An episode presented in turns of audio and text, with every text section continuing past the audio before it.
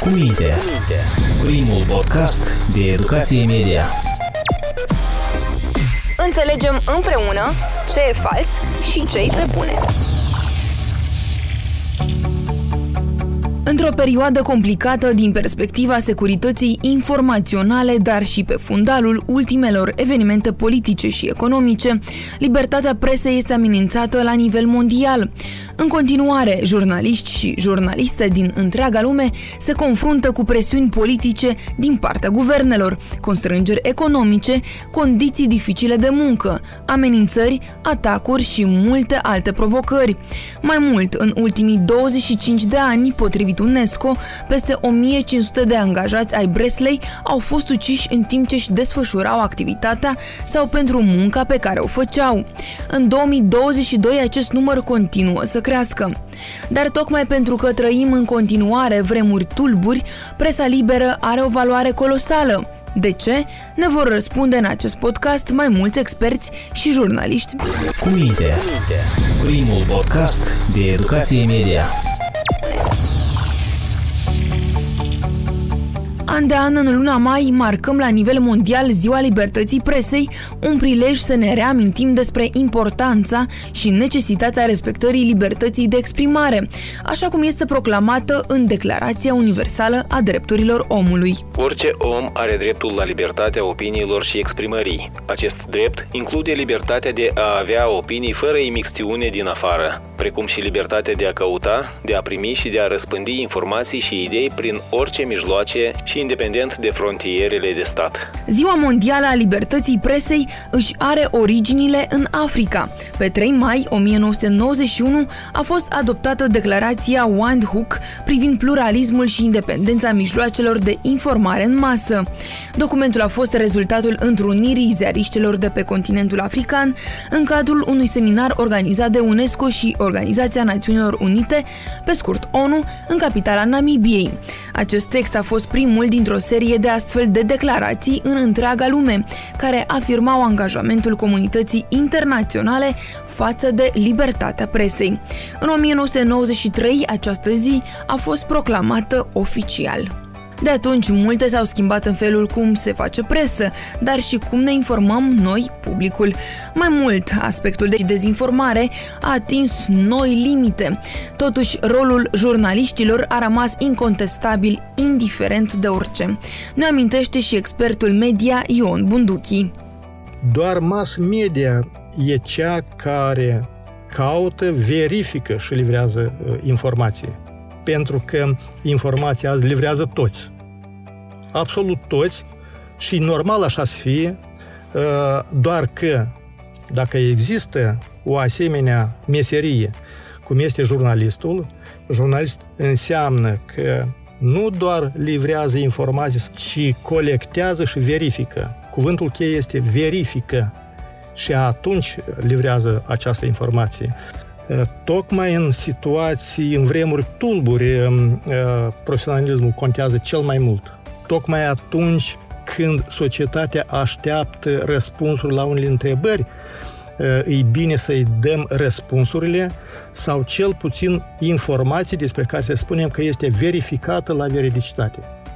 Pentru că în anume în asemenea vremuri omul așteaptă uh, informație, este avid pur și simplu de informație.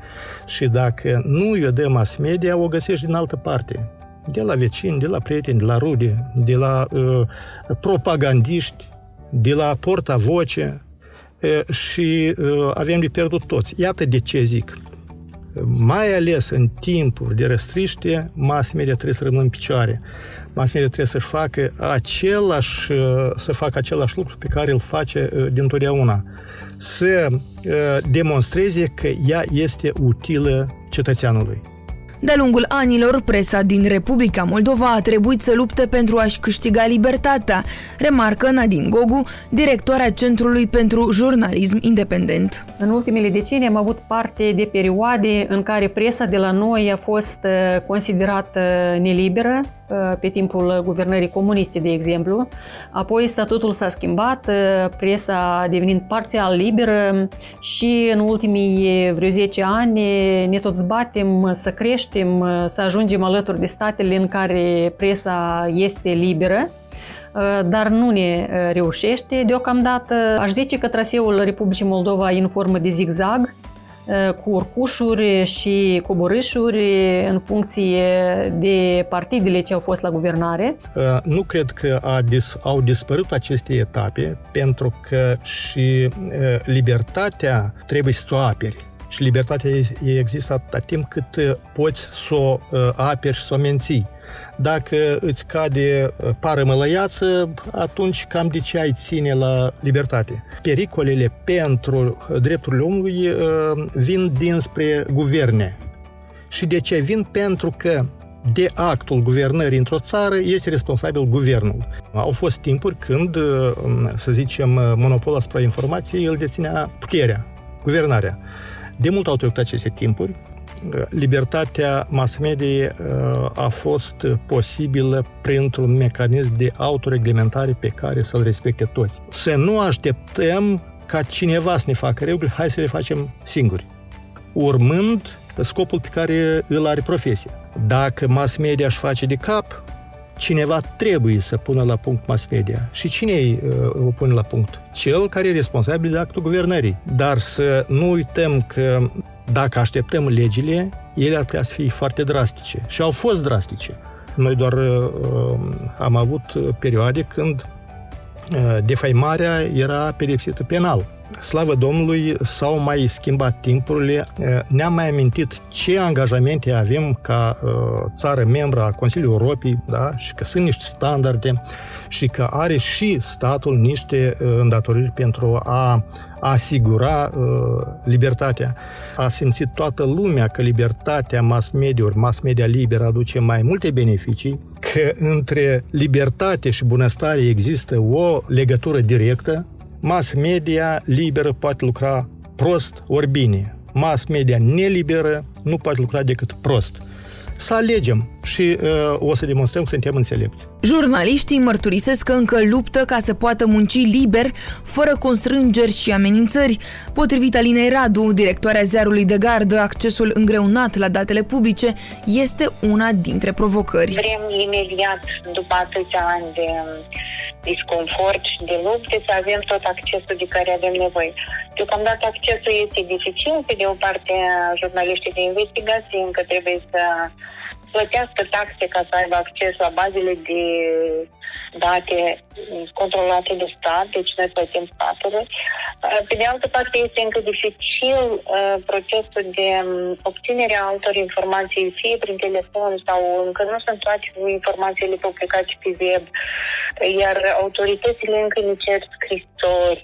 Uh, scrisorile încă sunt uh, examinate în unele cazuri destul de mult, până la săptămâni și toate chestiile astea am considerat că nu trebuie să mai aibă loc, începând, să zicem, cu luna uh, septembrie 2021, dar ele se mai întâmplă.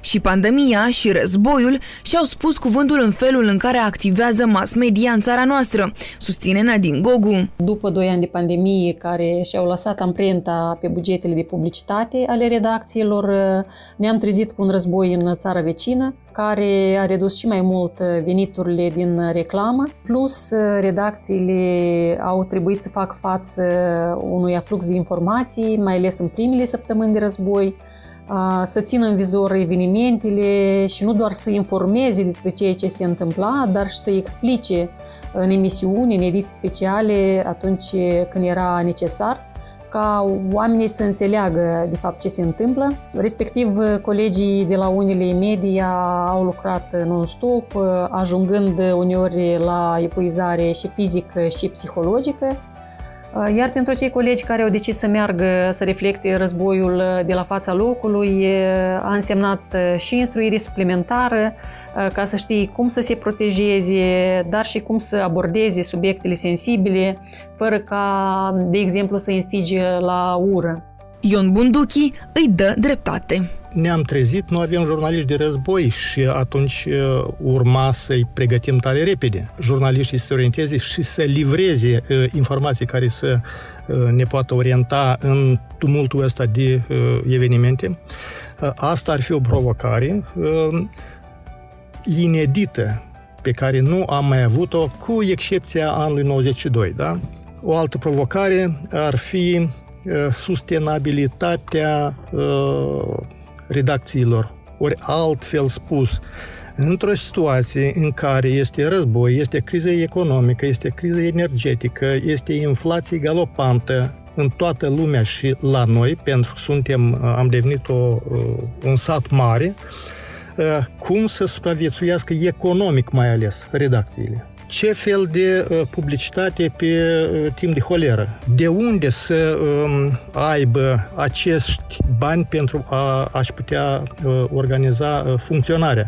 De rând cu provocările uh, uh, care țin de pregătirea profesională, de noi abilități, vine și această provocare unde să mai căutăm bani și mai ales să-i găsim. Iată, după mine, două mari uh, provocări la care mass media, în general, trebuie să le facă față. Cel mai proaspăt indice mondial al libertății presei, lansat de organizația Reporteri Fără Frontiere tot pe 3 mai, evidențiază pe de altă parte și efectele dezastruoase ale haosului informațional, generat de un mediu online globalizat și nereglementat, care încurajează răspândirea știrilor false și a propagandei. În viziunea Alinei Radu, una dintre cele mai mari provocări ale anului 2022 rămâne a fi combaterea dezinformării și manipulării. Modul în care se dezvoltă piața și platformele mass media fac tot mai uh, facil uh, procesul lor de acaparare a oamenilor în uh, canalele de informații false și fac tot mai dificil uh, efortul celor bine intenționați să ajute oamenii să înțeleagă unde e falsul și poate să mai și blocheze sau să oprească acest proces.